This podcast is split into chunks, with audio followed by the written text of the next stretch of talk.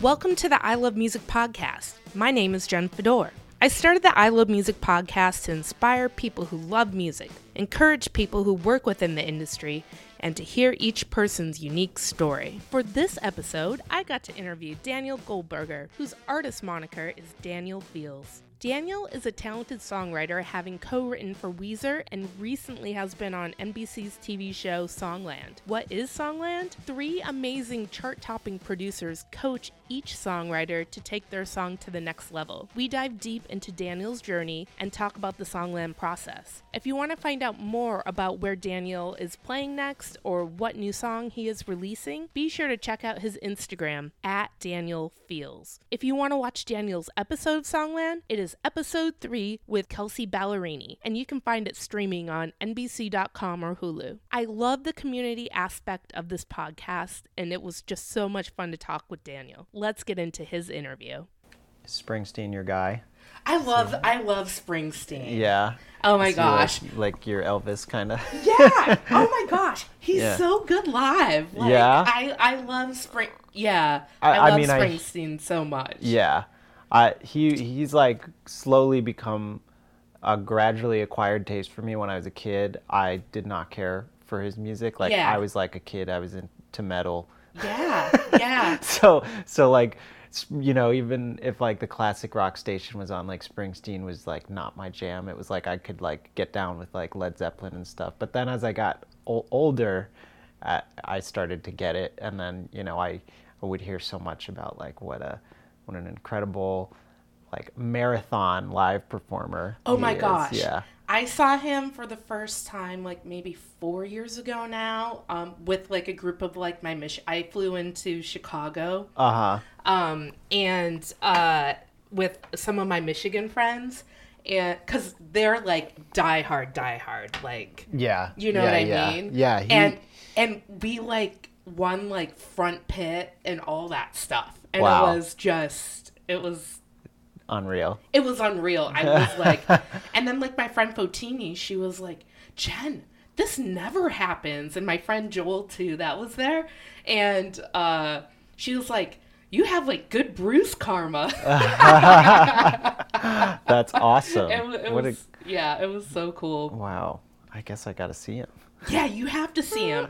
I think like probably next year he'll go and do another like stadium tour because he hasn't done one in a really long time. Okay. Yeah. So I'll let you know. yeah, I'll, I'll, I'll stay on the lookout for it. I, Yeah. I know it's supposed to be I always quite love- the experience. Yeah, I always love like getting like a group of people together to go to shows and Mm-hmm. especially Bruce. I'm like even if you're not the biggest Bruce fan, it's like you have to you have to see him you have to see him live. Right. It's just like nothing it's like nothing else. Right. So- It's like it's like watching like the original Star Wars movies or something. It's just like a rite of passage that like Yeah.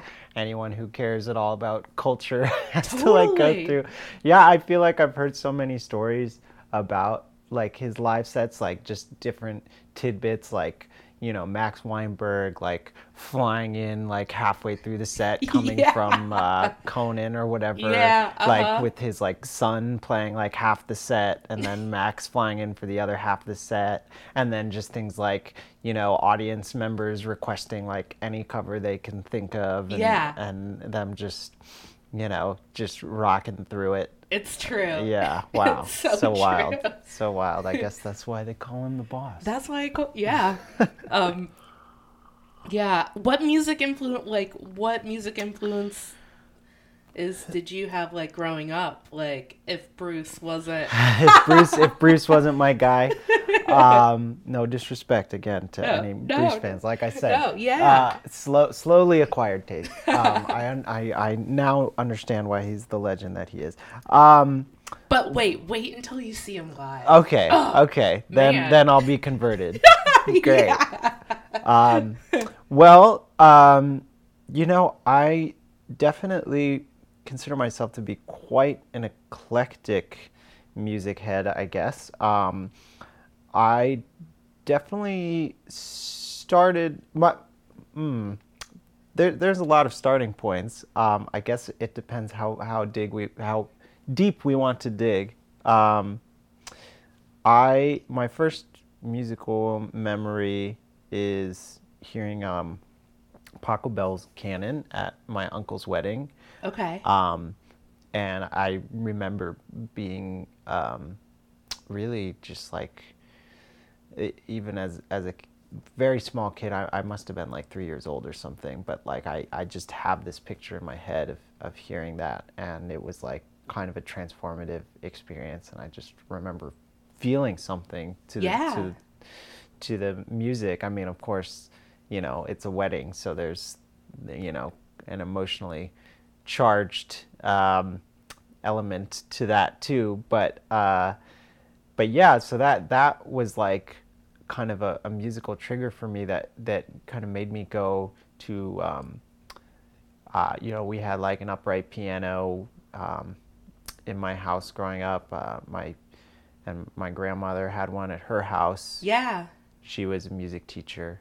Um, cool. And and uh, I would just like go to the piano and just like try to like plink out the the melody I, and I, I distinctly remember trying to plink out Pachelbel's canon after yeah after hearing that so that was like you know kind of my first musical influence and cool. then um, m- my dad listened to like classic rock radio um, introduced me and my brothers to like yeah again like Led Zeppelin and and Deep Purple, just like the radio stuff yeah. mostly. They mm-hmm. had a, a decent LP collection.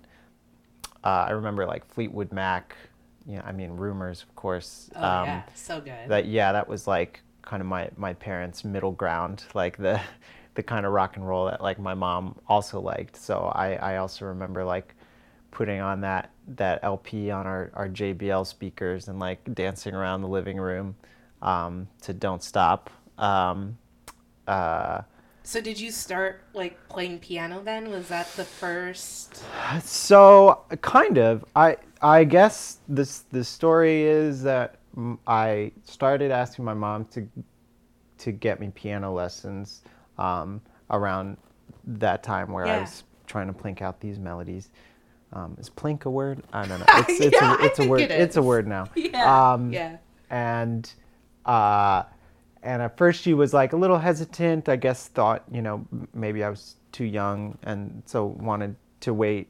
Um, and said, you know, if you're still asking in a year, um, we'll get you piano lessons. And so then when I was five, uh, I think she did um, agree okay. and uh, and started taking me to piano lessons. Um, the funny thing is, is, is once I started taking piano lessons and, and you know, they, they give you like homework and like, I, I remember there was like a book you had to like write right. things yeah. in. No. I, yes. I did not care for that. yeah, yeah. I, I just loved like feeling out melodies and, and like uh-huh. noodling around and, and making things up. Um, so, you know, she kept me in in the the piano lessons for for a few years, but I I was just not disciplined with the practice, you know. Um, yeah, yeah. I, like I loved to play, even though I had no like I had no technique. I had no uh-huh. idea, you know.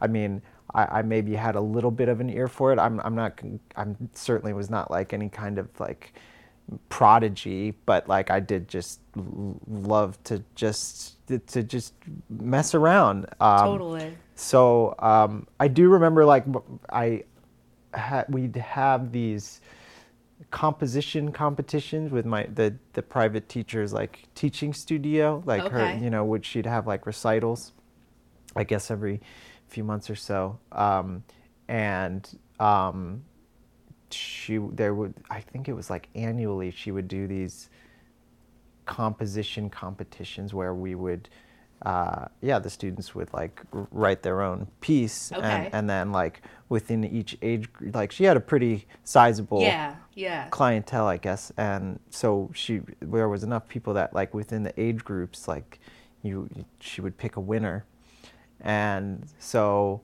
um, Interesting. Like I had piano lessons growing up, but, but like there, there wasn't like there wasn't like a composition. Like yeah, yeah. So I guess that was I guess I was lucky to have that. Um, the so what happened though was that I so again I just loved like messing around. Yeah. And um, but I had this like sort of, you know, I can kind of contextualize it now, having like studied some jazz. Like it was almost like I had these like changes, Yeah. these like chord changes that I Uh-huh. would like improvise over. And like it was basically like this, I would do similar kinds of things the whole, you know, every time I'd do it, and I, like the chords would always stay the same.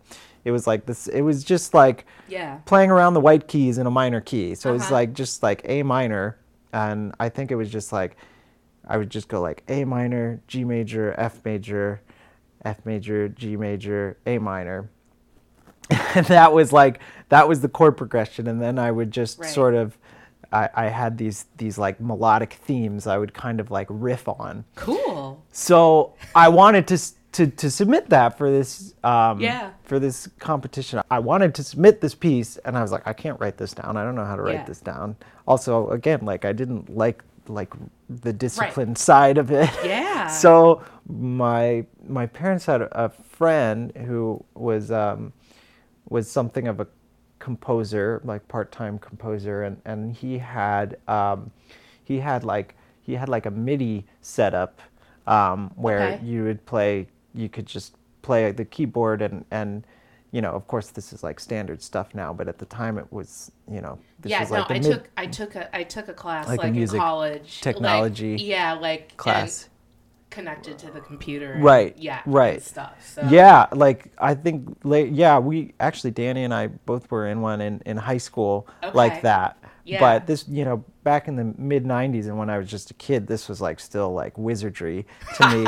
Was like Yeah, you could play yeah. the keyboard and it would just like write out the music for you. Uh huh. So so that's uh, that's what I did was was my my dad took me over to this family friend's house and he just like recorded me playing on this Uh-huh. MIDI keyboard and then we just took that you know that like one run through of, of like the, the MIDI performance and like printed out the sheet music that that produced. And so then I was able to submit that into this composition competition. And That's and I, and I won for my age group that year. Although I remember the teacher was like, she was a little bit like a, a little displeased that I had to, to use these these like technological means to to submit Yeah. it, but Yeah. but liked it enough, and and I guess liked my um, enthusiasm enough about it to. Uh, to allow it, but um, cool. yeah, that's that's like I guess my the first piece of music I, I remember writing. I don't even remember what I I think I called it like that that the guy who who uh, was recording me introduced me to the word opus. He's like, "Oh, this is your first opus." Okay, So so, yeah, so I was like, "Oh, cool." So I think we just called it Opus Number One or something by Awesome. by Daniel Goldberger. That's Um, great. yeah. What was your like first band like you you were in? I guess I you know there were there were a few like kind of um, Or project or however Right. you want to describe it. yeah. right. I was always really passionate about music. Um, after a few years of the piano lessons and not being disciplined about practicing, um, I kind of dropped off with them, and then I moved to played cello for a couple years, like in the school orchestra. But I didn't really have an entry point to like playing the music that I really liked listening to. I started so I started listening to stuff like uh, we had this radio station called DC 101. Um, uh, I fell in love with the band The Offspring. That was my first favorite band. Yeah, yeah, yeah, Um, yeah. I think it was like it was around like their album Smash, which was like their their huge breakout Yeah. album. Like that that was still big on the radio. And then I remember my older brother, who was a big musical influence on me, got um, uh, their album Ixnay on the Hombre, the, the following yeah, one, and then yeah, he yeah, like made a cassette tape of it for me. He would he did that a lot. So um, so my older brother like he got a drum kit at one point and then he also after a couple years of that moved to like electric guitar.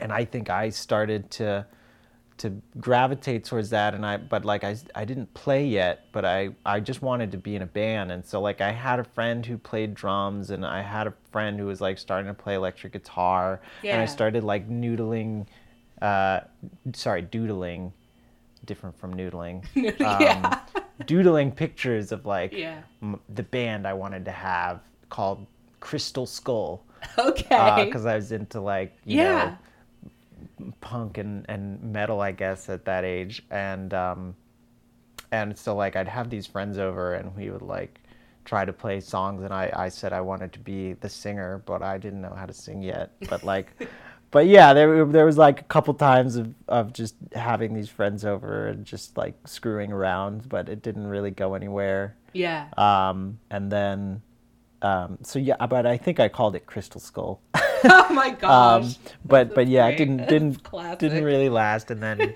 um, and then in middle school, I think the same one of those friends who played guitar.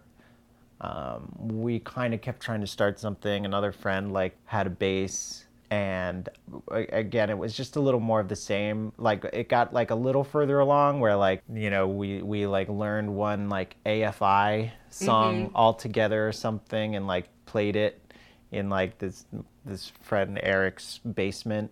Okay. I remember, and and like we, yeah, I remember like all through seventh grade, uh, we'd like go over to his house for quote unquote band practice, but like we just had no no clue what we were doing, and I just like.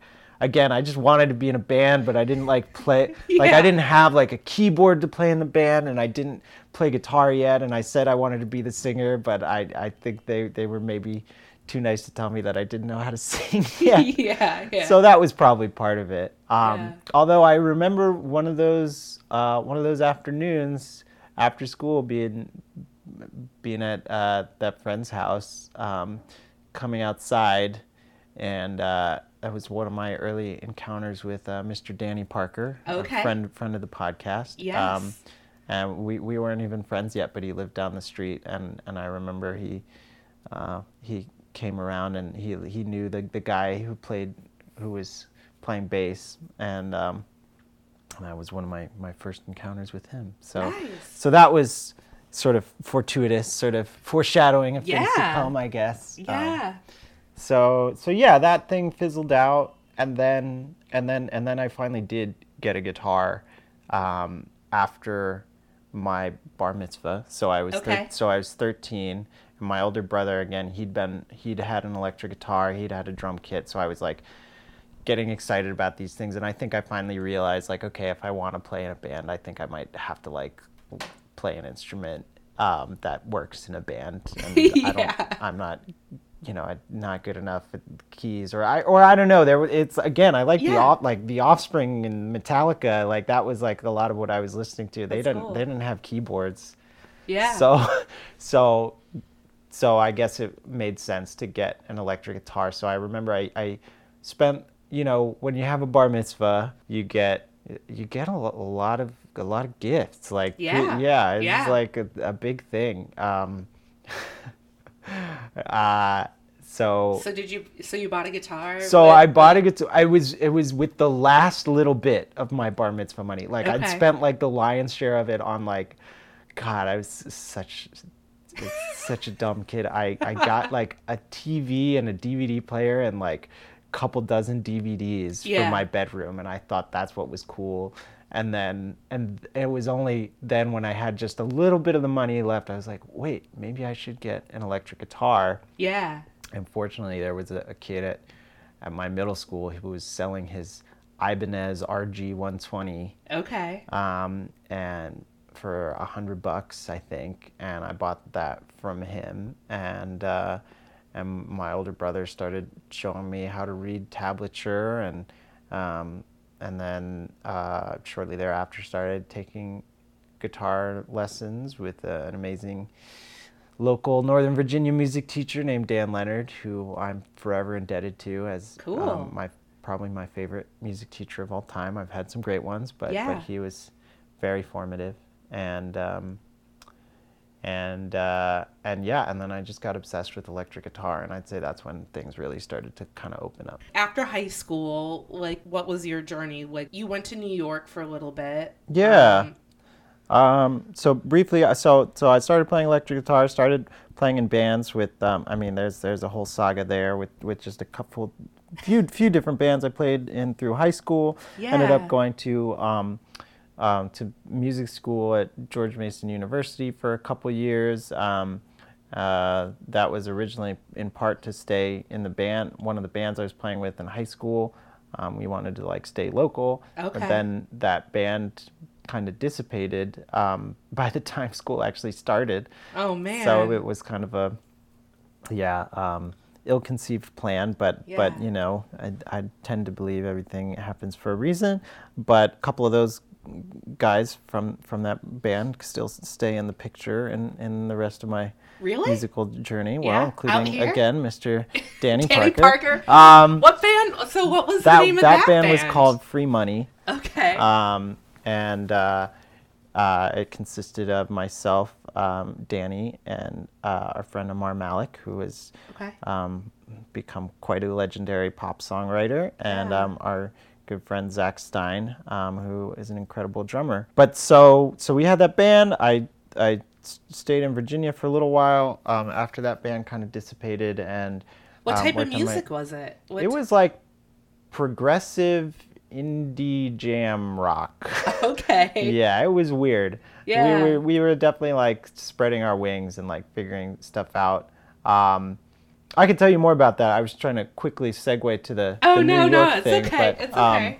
I don't know. I'm just I'm. yeah. I I'm interested in everything. Okay, well, yeah. So, so yeah, we we started that band in high school after um, Ammar and Danny had had a ska band with Zach's old Scarface, Z- was it? Scarface. Yes, Scarface. yes. So they had a ska band with. Um, so it was Zach, the drummer's older brother, played trumpet in that ska band, and so because Zach had the drum kit in their basement, um, they would practice there um, at at his house, and then I start. I knew Zach since I was like very very young. We we went to elementary school together, and then when I did start playing electric guitar, he started bugging me to come over and, and play music with him. And I was actually very shy about it at first, but he just kept persisting and, and being like like no just bring your guitar over Yeah, like let's yeah. let's play together and then we ended up um, starting like a, a little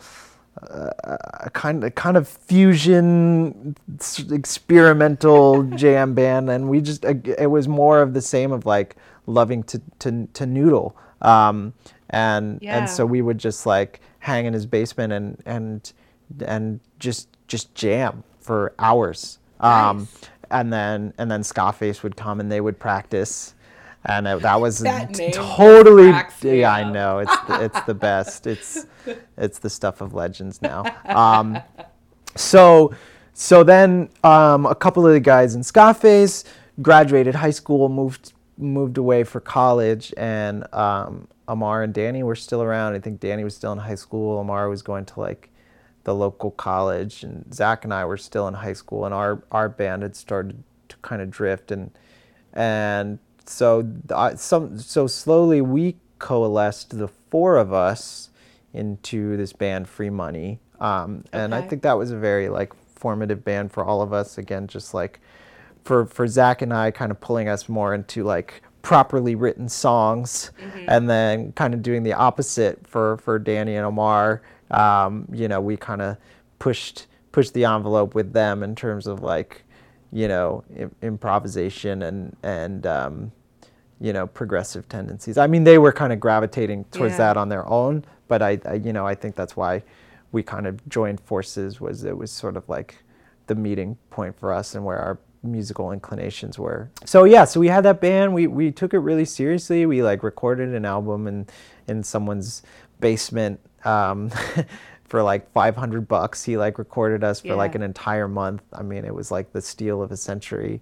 Um, and we made like a full length album and we like we like did a weird little tour of of like rural Virginia just to like get out there. That was booked by um, our friend David Silberstein, who is Right. still to this day uh, Danny and Ammar's um, songwriting manager, and um, and still a great friend of mine as well. Yeah. Um, yeah, and then again, you know, so then when I started college, then th- that band sort of started to to um, fade, and and I was like, okay, well, I know, you know, sure, I'm in music school, but like I just want to play in a band. So if that band's not working out, then I'm just I'm gonna learn to be the front man, so that I don't have to be at the mercy of anyone else. Yeah. Kind of thing. Yeah. So that's when I started to take singing a little more seriously and writing my own songs, um, and not just like being the guitarist in the band. And that's when I finally did kind of learn to sing. Yeah, so then I, I was at the music program for a couple years and, and I, I, but you know, all I, again, just, I just wanted to play in a band. And the, the jazz professor there said, I remember he was talking about Michael Brecker, you know, a very famous jazz s- saxophonist. And um, he was saying like, yeah, you know, if, if you really want to play jazz, you just you be, be like Michael Brecker. You know, he dropped out after two years of school and moved to New York to starve. Ha ha ha ha. And I was like, I was like, okay, Yeah. sounds like a plan. Yeah. So so I dropped out after two years of Oh school and uh, moved to New York, and and you know was a just I didn't quite starve, but I I you know, I mean I never starved, but but Yeah. it was Yeah, yeah, yeah. Uh, but I was, but I, like- but kind of. Yeah, kind I mean, kind of. Yeah. It was uh, definitely it's trial and error, figuring out how to how to make it. You know, playing music and Mm-hmm. Yeah. and How and did- surviving. Yeah, how did you make your way out to LA? So um, after several years in New York, um, I I got close to um, two great great producers, musicians, songwriters, um, and great friends of mine um, named Pat Morrissey and David Dahlquist. We started writing basically like pop instrumental tracks together, and we had a connection with a producer out here in LA who was a fan of, of Pat's band um, and they'd released a song that was like getting a lot of attention around the industry. And the guy was like i love your sounds. I want you to like make some tracks for me to like make pop songs to and i'd love it if there was guitar on it. And pat brought me in to like start playing guitar and, and like pl- collaborating on these tracks. So we were like sending these tracks out to, to this guy in la and they, they started to like get some attention um, started to get like written to like like song you know Yeah. songwriters would would be like writing to them and and they were like yeah it seemed like like there might be a future with that stuff so we made a trip out to LA while we were still in, In New, New York, York, yeah. so so first the first trip it was like we did like 2 weeks I think in like 2015 Okay. and um, so by this point, a lot of my Virginia friends had moved out to LA, and some of them were already doing big things in the pop music world. So I had this like this kind of friend crew that was was already you know out here um, doing their thing, and so aside from kind of having the, the chance to, to sort of explore the LA music scene with these new New York friends, I was also seeing these old friends here. And yeah, those two weeks definitely kind of planted the seed. Still at that time was very like feeling like I wanted to make more things happen in New York. I was very in, in, in love with the phrase like if you can make it here, you can make it anywhere. so I like really wanted to like Yeah. to, to try and elevate my career while I was still there in New York. But a seed was planted, and um, maybe a year or so later, I those Pat Pat and, and Dave, those two guys were were by that point very seriously talking about making the move. I had a few other close friends who I had been, you know, making music with in a few capacities in New York who who had made the move to LA. Mm-hmm. And so it started to seem like that was just kind of the, the the movement. So then it was in the summer of 2016, I had two friends getting married in LA about 6 weeks apart. Okay. And I was like, well, I want to be there for both of those weddings, but I don't know if I can afford that many flights. Right. But what I can afford is two flights and crashing on friends' couches for, Yeah. for six weeks. Uh-huh. Um, and, you know, That's kind of how it. goes. yeah, yeah. I think I like got a new credit card or something for the trip to, Yeah. to try and subsist for, for that For period of time. weeks, yeah. Um, so I did that, and I think it was like two weeks in. I like booked a couple shows with um, Sofar Sounds. Nice. Well, yeah, yeah, they were great. I, I did a bunch with them in New York prior to that and then connected with them here in LA. So, like, two weeks in, I played a show in Venice and it was just like, it was, it was just a blast. Amazing audience and at this amazing house. And I was just like, I was like, this, this is like way cooler than New York. I Yeah, mean, that yeah, was yeah, like, but you know, I was also like untethered from from everything in New York, so it just felt new and exciting. And on top of everything else, I was like, you know what, May- maybe it's time for a change. And so, I, Yeah. yeah, I remember waking up the next morning after that show in the summer of 2016 and being like, okay, I, I think I'm gonna try and make this move with my other friends, and and we'll we'll keep doing our thing out here. Um, and so then, yeah, so late late 2016, yeah, my my parents got rid of their old minivan and kind of offered it up to me and my brothers, and I was like, well, I'm thinking about making this move, so I'll take it. And uh, yeah, packed all my shit up into the minivan and, And- drove across country, and uh, and here I am. That's so awesome. Yeah. How did so? How did the Songland come together? How did you?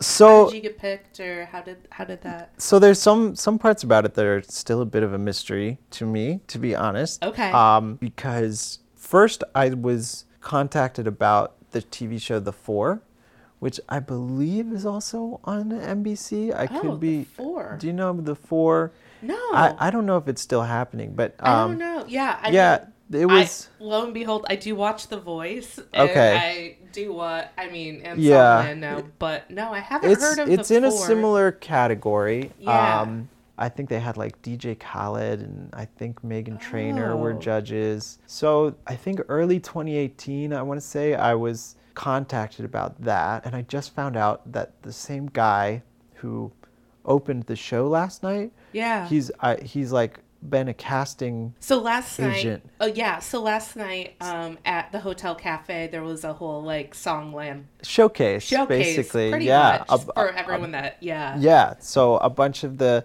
songwriters from Songland, we just got together and, and put together a bill of, of a bunch of us and, and um, just had a really fun night at, at the Hotel Cafe. Um, It was awesome. An earthquake happened in the middle of Daniel's the middle. set.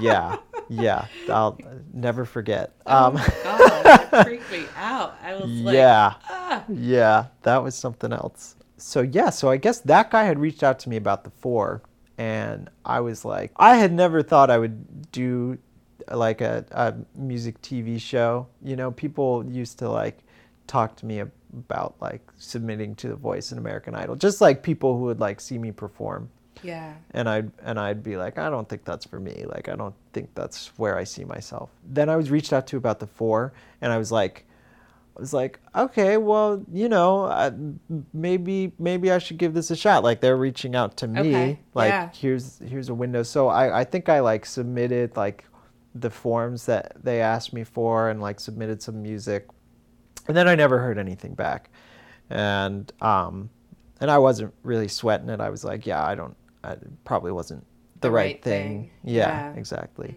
And then and then maybe six months later, somewhere in mid the middle of that year, I I heard from a casting agency, and they uh yeah they just reached out about Songland and and I I hadn't heard about it yet. I mean. Yeah. Um, but I, I guess my my walls had been broken down a little bit to the idea of being on a TV show, and and um, you know I wonder if if kind of having been you know sort of uh, Open singled the- out yeah. also for for the four, like maybe my Yeah. my name was kind of getting passed around to these casting agencies. Interesting. So yeah, so they reached out, and I was like a little skeptical, but I talked to. Yeah, because I was like watching The Voice one night or something, and then Yeah. I saw this Songland trailer, Uh-huh. and I was like, "Wait, is that Daniel?" I was just like, I, "That kind of looks like him." I don't know though. No, I know it's it's look a little different on TV, maybe. yeah, I was like, yeah. I mean, we we've only met like a few times, like Mhm. through like before, but I was Yeah. just like, I think I think that's Daniel. And lo and behold, it was me. It was you. So yeah, they they uh, yeah, they kind of put me through the process. I mean, they like I was trying not to think too much about it because I, you know, yeah, I just my life is making music, Yeah. not being on TV per Right. se. Did you? So did you like have to submit a bunch of songs or? Um, yeah, like- initially they just asked for one or two. Um, Okay. And then they sort of like interviewed me about those specific songs. I remember, so so I sent two. I sent like one, like they give you like a primary and like an alternate. And I s- submitted two that I'd written myself, both like entirely myself and like had produced the demos myself because of the way they'd kind of submitted it. They were like, we don't want people with publishing, like who. So Right, yeah. you know, I've written, I've like done a lot of co-writing sessions, um, a lot of times with people with publishing. Right. So I figured it was easiest just to submit stuff I'd written myself. And then they like Skype interviewed me and and I was like, "Oh, this will be easy. I'll just like be talking about like my background." And they immediately start asking me about this the alternate song I'd submitted which was like a very dark and serious song you know about about like infidelity and suicidal thoughts basically Yeah, Like, yeah, yeah. and I was like, "Oh, that's what you want to talk about? Okay, I don't know how if I can talk about this song because I just didn't even think about it when I was like, oh, this is a strong song. Like, Right. they'll they'll like it, and sure enough, they liked it. Yeah. But I I never considered like, oh, I'm gonna have to talk about this. Yeah, yeah, yeah. yeah. So I kind of bombed that Skype interview. I like I just froze. I locked up. I didn't know what to say. Yeah. Um, after it wrapped, I guess they liked me enough to be like, "Hey, can we try that again and we'll talk about the other song?" so so so I was like, "All right, I guess." they knew they caught you off guard or something. right, right, right. And it was a bit of a vote of confidence. Like, okay, cool. Like, I guess they want me and not just like specific Right. songs, which was a cool thing to recognize. So, so that was like sort of the initial screening process, and then I guess they liked what I was bringing to the table enough to include me in sort of the next round where they kind of sent out like a list of of what kind of artists were likely to be on the show and it was like a pretty broad range they were Right. like you know we're looking to have like a boy band we've got like a couple country acts and like we got like you know looking for like maybe even like a rap country crossover. right. right so anything you you know send us send us more music anything you got like that. So i sent it i sent them like like eight more songs at that point i think. And, and at that point i did include some some co-writes stuff like that i wasn't singing on. You know i just thought they wanted good songs Yeah. um, which they did. So yeah it was that. And, and then they i'd be hearing periodically from them via email so like i guess i'm still in the running for this it Yeah. seems like promising but um, and then they kind of like drip dip dipped off from communication and they'd said they were going to be filming in march and it was like practically march at that point so i'm like all right maybe it's not happening Right. fine that's Yeah, fine yeah. like i said i'm just trying to make music my priority wasn't to be on tv Right, right. Yeah. but then one day I was like at a a writing session at the studio and I get a phone call and they're like, "Hey, can you be in Burbank in 3 hours? You're going to be on Songland." Oh my gosh, three hours! Wow. Oh my goodness. My initial reaction then was, um, "Cool, yeah, I'm in a studio session right now. Can I come after this this session?" And they're like, "Uh, do you want to be on TV?" Right? It's like, okay, let me wrap this up and I'll get over there now. Okay. Yeah. My reaction was like, well, the whole purpose of this show is to be, they're trying to elevate you Right. as a songwriter, to be, you know, to give you more visibility as a songwriter, to give you success as a songwriter. And my feeling was, here I am at a studio session doing the thing Yes. that you're trying to like put me on a platform to do. So, so I had like a little bit of a internal conflict of like, I, I don't want to like shoot my actual career on the foot Yeah, when when yeah. you know because I don't know what it's gonna be to to no just be on TV. Right. Like I don't know if that's gonna be like you know the right move for my career. But but um but uh, you know I I quickly made the decision like okay this is probably the kind of opportunity I don't want to pass up. Yeah. No, that's wow. Three hours. Yeah yeah And yeah. then So it was pretty short notice. Yeah. How? So how long was the filming process total? Or So it was um, not quite two weeks. So they Okay. um, brought brought up to, to Burbank and they put us up in a hotel basically where you know they, that's where they put everyone um, who they brought in from out of town Okay. you know um, there were a lot of los angeles based folks um, obviously because that's where if, if you don't know that's you know where most of the, the pop writing world is Yes. is kind of centered so a lot of people were already you know based here that were you know wanting to be on this show but they they still kind of wanted everyone to stay at this hotel as much as possible to sort of be at home base for when they'd bring us to the studio each day Mm-hmm. um, and it was like most days of the week we'd be doing something or other. Um, it wasn't like nonstop filming but Yeah. you know it was like it was like the first day we had like an orientation where they just kind of gave us the full rundown. They like showed us like the the kind of short edit of like the pilot episode and they like um, you know told us what artist we were going to be pitching for and which song they had chosen. Like i didn't even I, ge- I didn't even know until like the day of which song they'd picked and, and they only told me because i had to to get clearance from my co-writer on it Yeah. were you- were you nervous because it was like it, Um, it was like having to like perform in like such Well, like a short like right turnaround? Well, I didn't know what was going on, you know, going into it. I was just like, oh, cool. Like, the, I'll play them my song. And, like, I don't know. Because Yeah. because I found out then that they were using a song that was sung by a girl to pitch to a female artist. And yeah. so I was like, oh, cool. So, like, you know, maybe we'll, like, we'll get the, the girl to sing it, like, because it doesn't make sense for me to Right. sing, Yeah. you know? Yeah. And then I found out, no, we want you to sing it. and I was like, oh, Oh. shit. Yeah. Um, so then I started to get a little nervous. yeah. So then you performed So then, on the show. yeah. So just like so they're like, no, you're gonna sing the song, and I'm like, oh, okay, interesting. and um, you know, I, I I I definitely felt funny about it at first. I mean, I had mixed feelings. I was Yeah. like, well, you know, I I I mean, look, I love to sing. I do. I don't consider myself like like an acrobatic vocalist or someone Right. who's like, you know, super technically accomplished um, Right.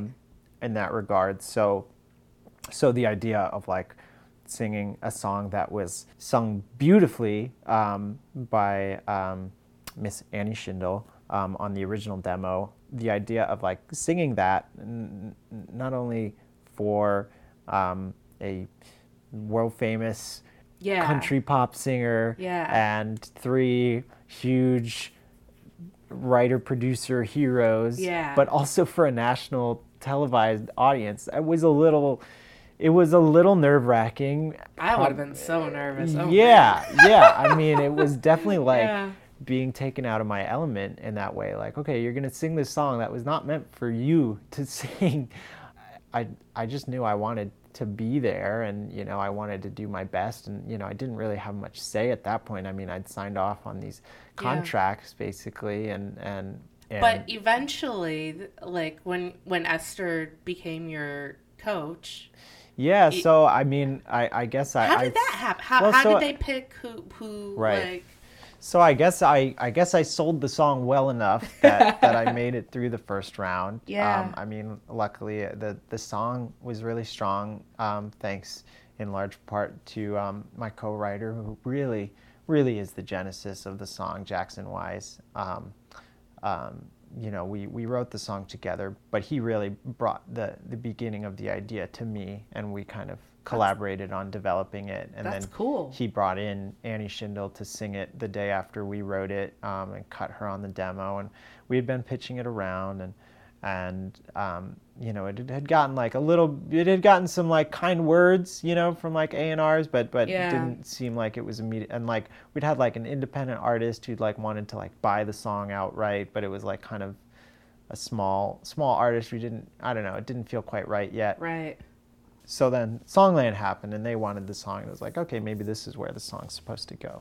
So so yeah, I guess they I guess so there were actually initially five people. Um, the show edited down to four. Okay. Um, but there were in- initially five, Five, songwriters on each episode. Okay. Um, and I don't know if they'd been planning to do that all along and they just wanted to get like the best footage or if they just realized it was just going to be too much too Right. much to try and squeeze into an hour of television. So it started with five songwriters and we came in and, and all presented our songs and yeah, I think it is it's part as far as I can tell is is the mentors, the coaches on the on the show. They they decide which of which three of those five songs have the most potential. Yeah, they all seemed to really like what what um, my song had to bring. They, it, it It's a great song. thank I, I really liked it. yeah. Yeah. yeah I mean I think it's just like it's just fun and it's it's you know got got something that's just it's just just easy easy to, to connect with and, and easy to sing along to and, and so they, they all seem to connect with that very quickly and, and you know um, they, they really um, what you saw on television was you know very, very much edited but but still very very faithful to what happened um, when I performed the song was that they all kind of jumped jumped in and started like playing around with it immediately. It was really, yeah, it was I really love special. I love that. and- Yeah, I love that yeah. about the show where they're just like, okay, like this is more yeah, lift. What, yeah, yeah, you know yeah, what I mean, or yeah. whatever. I mean, they Yeah. they've all been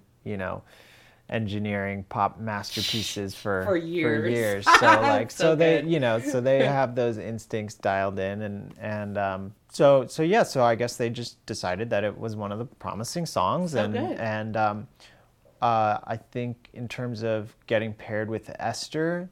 It's hard for me to say exactly what what Yeah. the um, what that process is like. right Yeah. what and what if anything i think they felt like it was was sort of an, an interesting combination because i i think i i think also it has to do probably with with who they saw the other um, two guys being paired well with um, you know i think that um, uh, there's just a lot of common ground with, between jack and shane and then um, you know Yeah. darius came in very strongly saying that that you know Ryan Tedder was on his his vision board. Right. Um, Yeah, and I came true. in really Yeah. saying like I was going to be happy to work with any of them and that I was kind of Yeah. you know just just wanted to do whatever was best for the song. That's cool. Um, and then Ester was was really great about sort of preserving what had happened in the room with all four of them, with Kelsea and, and Shane and Ryan and herself, um, and the band. The band was part of that too. The house band was incredible.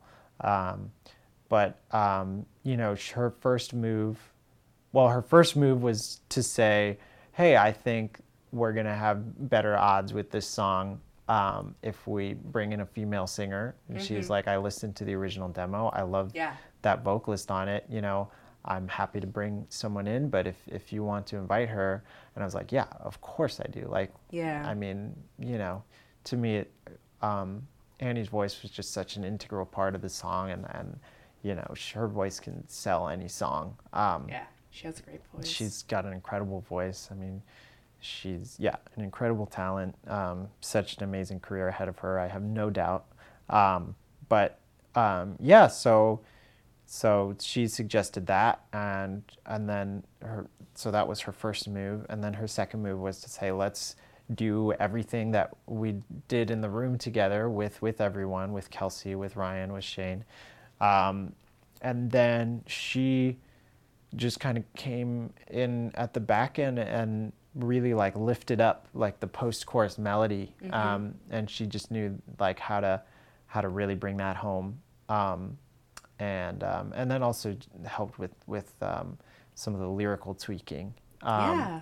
and it was definitely like a process it was not like it was not like okay here's what it is you know Right. it was like what they didn't show was was a, a long day in in the studio and you know where first she kind of gave those instructions again to sort of like reproduce what had happened in the right. room Yeah. And we did that and then she sort of came in um, to the room later to, to help with that with the lyrical rewriting and and and I and I brought in Annie to that session as well so she was a part of that Cool. um, of the, the writing process and not just the performance. But yeah, we kind of went back and forth a little bit. Like Ester was like suggesting things that I think Annie and I were a little resistant to at first. We were like, well, do you, like, is this what's right for the song? You know, because you get Right. used to hearing it one way. Oh, totally. And it's a little hard to, um, you know, to adjust, even if the person like suggesting these changes is a, is a legend, you know. Right, yeah. but um, but you know, we kind of pushed through it and and um, you know, tried tried to uh, to trust her instincts as well as just like try and talk about it, you know, Right. and and that's that's the part of any good writing session, I think, is like, you know, learning kind of what the meeting point is for everyone's taste, I guess. yeah. Um, so that's what we did with that, and then we we brought it back to to Kelsea and the judges, and um, and did it with Annie, and you know I think yeah, it definitely brought the song to a whole other level. Yeah. It was, Yeah. it was fun to watch. Yeah, awesome. It was it was fun to do. It was scary to do. Oh, I bet it was- yeah. I Oh mean, again, gosh. just the whole thing of being on national television. Three hours. definitely- Three hours. Like, Three hours uh, can you be here in three hours? Yeah. Uh, Yeah. okay. Yeah. yeah. Oh yeah. Oh my gosh. I'd probably um, prayed more that week than than I did my entire life. yeah. just like yeah, Yeah. just you know, just give me the strength not look like an idiot on television. You know. Um, what is your songwriting process like? Oh man, I don't know that I have a single songwriting process. Um, you know, I I mean I've I've written songs in a lot of different ways, um, and sometimes by myself, sometimes with other people. Yeah. you know, I, I guess using Crush as an example, like the, the original version of the song, um, I can tell you that that writing process was, again, that, that Jackson had brought kind of the seed of an idea Yeah. and that he wanted to develop together. And so um, it was sort of like, I think we kind of started, he, he had the idea of like, what if, what if we do something, you know, just a little crush, just a little crush. And it was like just that. Yeah. Um, and I was like, oh, that's that's fun, you know. And then what if we went here? And then I kind of like had like a, a a melody to follow that. Yeah. And we kind of fleshed out that chorus, and then and then when we had like a pretty solid chorus, then we moved to the the verse, and we started with with just us and and guitars, and then I think I jumped on the computer, and then and I made like the beat and the track. Yeah. and then we kind of fleshed out the verse around that. And then and then he jumped on and added some things to the track. And then we cut like his demo vocal. And he said he wanted to bring in I didn't really know Annie at this point but he said he wanted to bring her in to sing it the next day because when we cut the scratch vocal and it was like a male vocal like it didn't like at Didn't the end of the right, day yeah. I like well and he'd he'd been thinking that from the get-go Yeah. but when we did it with with with just the male vocal at the end of the day i was a little skeptical of the song i was like uh i don't know if i you know i i definitely when it comes to music move pretty intuitively Mm-hmm. so you know i mean f- f- maybe that's part of where like the daniel feels moniker comes from is, Yeah. you know going back to the like noodling on piano thing Right, like yeah. it's uh, it's just very much about what feels right to me Mm-hmm. and and i've you know seen that with a lot of um, my favorite collabor- collaborators is it's not always i mean ester dean's a great example like she's very like intuitive stream of conscious sort of Yeah. creative and Yeah. you know it's like you know kind of in your heart what's good to you um, but you don't always know why or how to explain it like it's not always Yeah. a matter of like Yeah. you know That techni- intuition. yeah, it's really not always a matter of technical know-how. I mean, you know, great music is is I mean, it's it's so much about emotion and emotion is it's can be a very hard thing to define, I think. But um, you know, I think we definitely had like the bones for it and then and then it all kind of glued together when when Jackson brought Annie in the next day to to write that. So that was how that song happened. Um, Yeah. and I'd say there were things about that that are, are pretty common in my writing um, process. Like I, I definitely um, like to start ideas with guitar is is very common, and then to then um, sort of jump into like building a track to kind of drive the the rest of it along, and like Yeah. that that's a pretty common process for me, I'd say. Yeah. That's cool. Yeah. Um, what keeps you going? What keeps you wanting to make music and create? What what keeps like pushing you forward? I mean, honestly, I just I don't I don't know what else to do. You know, Yeah, like I yeah, mean, yeah. you do it so long, and and hard as it can be to you know make a life out of it and make a career out of it. You know, it's just I just can't see myself doing anything else. Um, I can't you know see myself working in in any kind of conventional nine to five in an office or anything like that and um i just i'm just obsessed with music i mean it's like it's like any any love relationship where you know i i definitely I, I love it so much that sometimes it drives me a little crazy yeah. um you know but um I love music. yeah I I- oh, started. the uh, th- well here we are Here we yeah are. here we are i love music Yeah. you, you can you know Well, what's the big- yeah, sample what's the me big- for your tagline Yeah. Um, what's um? I mean, I asked this to all my guests. Why do you love me? Like going back into that. oh, like, it's it's part of that kind just- of uh you know mercurial uh intuitive thing it's just i don't know it just it moves me it's like from that moment that i heard Pachelbel's canon Yeah. um you know it it sparked something that that for me nothing else does you know um i you know i it seems like i i put it before everything else before relationships before my you know mental health is is Yeah. just mus- music and and making music and being a part of music. Um yeah i don't know. It's it's it's uh it's kind of inexplicable. It's um it just it comforts me when you know when i'm I, I guess just as as an, a pretty emotional creature like when i've had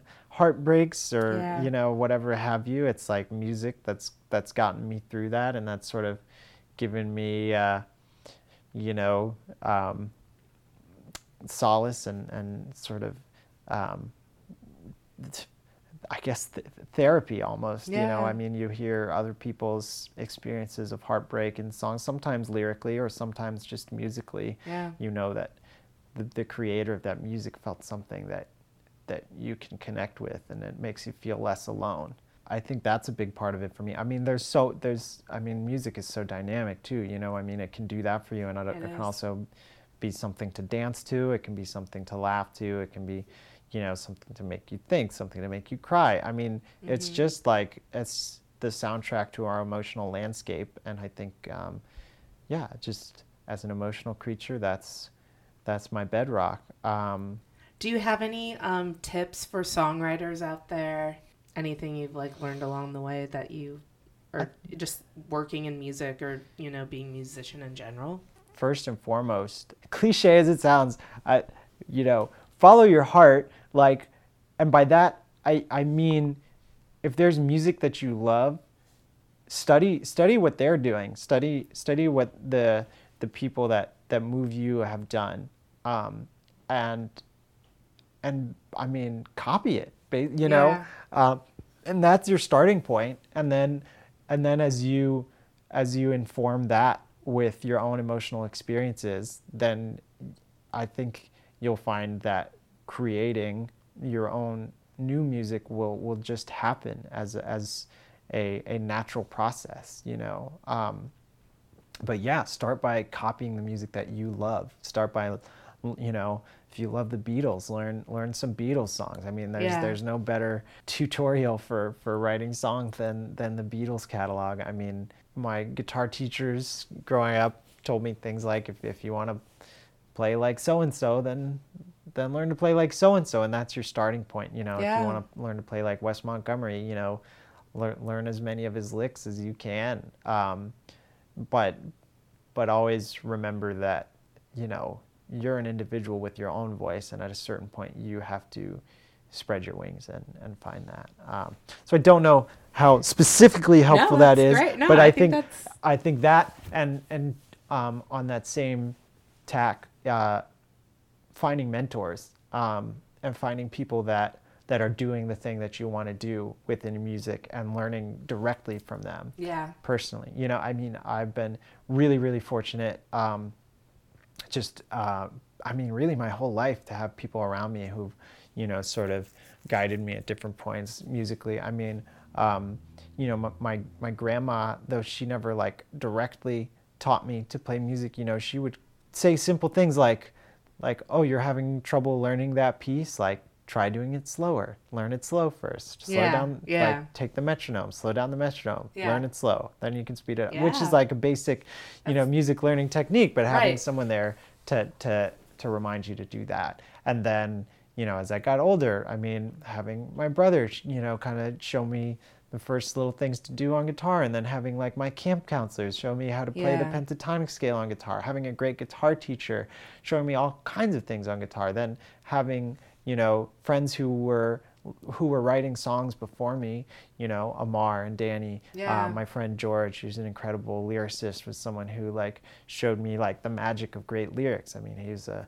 huge hip hop head, and he like brought me to all that. And so like these guys all kind of informing my um, my my musical journey. Um, you know, be, me learning to produce has been from Yeah. from being around other great producers that I've just been really fortunate to be in the room with. So yeah, finding those mentors I think is key, I, and I guess That's I guess good. Songland kind of puts that Yeah, at the uh, at the yeah, forefront. front, Is you know, I mean, I I I did learn so much from Ester. Um, you know, uh, I mean, everyone kind of had their unique experiences working with the different producers on the show. Mm-hmm. Um, but um, but yeah, we, I That's so know. I know for certain we all learned something.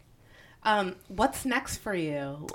Well, that's a great question. Um, You're you're playing right now, it, you're playing um, you're what's next for me is I'm, I'm gonna go home and finish the new season of Stranger Things. Nice. Yeah, I Um, just started. Oh my god! episode one Yeah, yesterday, well, so- you're in for a treat. I think I, I I think I was left off like halfway through episode six already. Yeah. Um, so I'm gonna do that, and then um, from there, who knows? Yeah. Um, no, I I. Uh, I, I my my musical my musical life is is um, you know growing in a few different directions, a few branches of the tree, Yeah. sort of spreading in a, a few ways. I'm I'm lucky to play as part of Model Child again with Mr. Danny Parker, Yes. um, and um, you know I'm kind of along for the ride on that. He's got all kinds of plans. We've got um, at least one show um, for certain on on the books. A, a late late in the summer, uh, we're back at Moroccan Lounge. Um, Cool. So we're looking forward to that. I think a couple of the guys are doing some traveling and working with some of their other projects throughout the summer. So um, it might be a little light on Yeah. upcoming shows. You just released like a single. Yeah, so um, the same week as Songland, so it, uh, they released um, our song "Crush" with Annie Schindel singing the featured vocal. Um, so in addition to that release happening, uh, a producer I'd collaborated with, um, uh, he released a, a song that we'd made together um, called House on Fire. So that was released. Yeah, I have um, kind of a catalog of, of my own music that uh, that I'm looking forward to to releasing some singles from um, in the near future, and then um, a few other friends' projects. I'm, I'm lucky to be helping to produce and, and That's just seeing what I can do with them. Um, That's great. uh, yeah, um, worked with another local artist, uh, G. Smith, um, who's uh, an old friend and amazing artist, both visual and musical. Um, I, uh, always kind of um, helping on the production and, and writing with her Cool. projects. So she's got um, an EP plan. I've been working with a couple um, pop artists um, recently, doing some writing and Nice. producing. Um, really excited about um, my new friend Colton Dixon. Um, he may remember from American Idol some years back, but Okay. um, he uh, he's working on his um, first record with with Atlantic, and um, we've written some material for that. that Sounds like you have a lot of good. Yeah. like I said, a lot of a lot of branches from Yeah. uh, growing in a lot of directions. So so yeah, just just you know just always trying to make stuff and, and trying to do bigger things and and make music that will reach as many people as possible and hopefully enlighten people's lives and, and make people happy and you know That's so good. yeah. Well, I really appreciate you being on the show today. Well, I really appreciate you having me on the show. It's been a lot of fun. I feel like I've learned some things about myself. That's good. Great. Thanks for having me. Thanks again to the Bang Ups for the theme music and to Daniel for being on the show. This has been the I Love Music podcast with Jen Fedor.